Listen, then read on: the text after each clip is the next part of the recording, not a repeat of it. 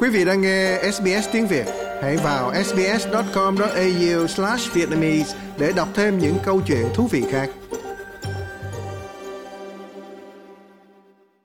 Sau khi những người bầu chọn giải thưởng vi phạm đạo đức khi nó không được phát sóng vào năm rồi, giải thưởng điện ảnh Quả cầu vàng 2023 đã trở lại với một chương trình dài 3 giờ trong khung cảnh hết sức hào nhoáng. Vụ bê bối truyền cảm hứng cho người dẫn chương trình hài kịch là Gerard Like, whoa. Tôi giống như một phút trước bạn đang pha trà bạc hà ở nhà, rồi phút tiếp theo bạn được mời trở thành gương mặt đen của một tổ chức da trắng đang chiến đấu. Vào năm 2022, một cuộc điều tra của tờ báo Los Angeles Times tiết lộ rằng Hiệp hội báo chí nước ngoài ở Hollywood trao giải thưởng không có nhà báo da đen nào trong hàng ngũ của mình và cáo buộc các thành viên đã thu hút sự ủng hộ từ những người nổi tiếng và hãng phim.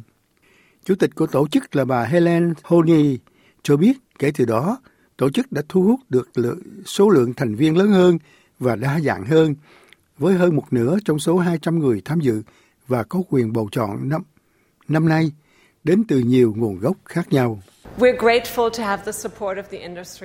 Chúng tôi rất biết ơn khi có sự hỗ trợ của ngành để kỷ niệm 80 năm thành lập. Đây là một năm có nhiều thay đổi quan trọng đối với tổ chức của chúng tôi. Chúng tôi tự hào về công việc đã làm, những tiến bộ đạt được và hành trình mà chúng ta đang đi.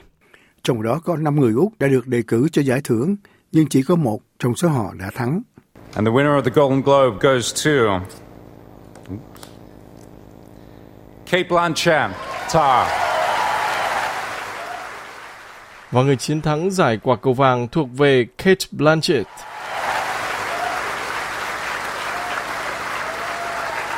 Được biết, Kate Blanchett không thể nhận giải nữ diễn viên chính xuất sắc nhất cho vai diễn Tha do bận quay phim ở Vương quốc Anh. Có lẽ chiến thắng quan trọng nhất trong buổi tối thuộc về Angela Bassett.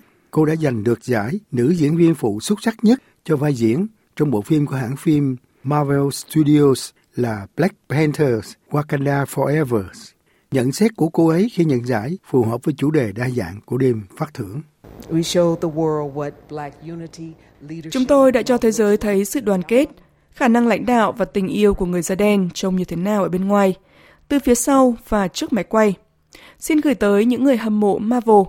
Cảm ơn các bạn đã đón nhận những nhân vật này và dành cho chúng tôi rất nhiều tình yêu. Được biết, phim The Fireman, một câu chuyện về tuổi mới lớn dựa trên những năm niên thiếu của đạo diễn nổi tiếng Hollywood là Stephen Spielberg để giành giải phim chính kịch hay nhất. Còn Banshee of Inisherin, một câu chuyện về mối thù của những người bạn trên một hòn đảo Ireland đã giành giải phim ca nhạc hoặc hài kịch hay nhất. Các giải thưởng có khả năng mang lại cho cả hai bộ phim một một động lực trước lễ trao giải Oscar vào tháng 3 sắp tới.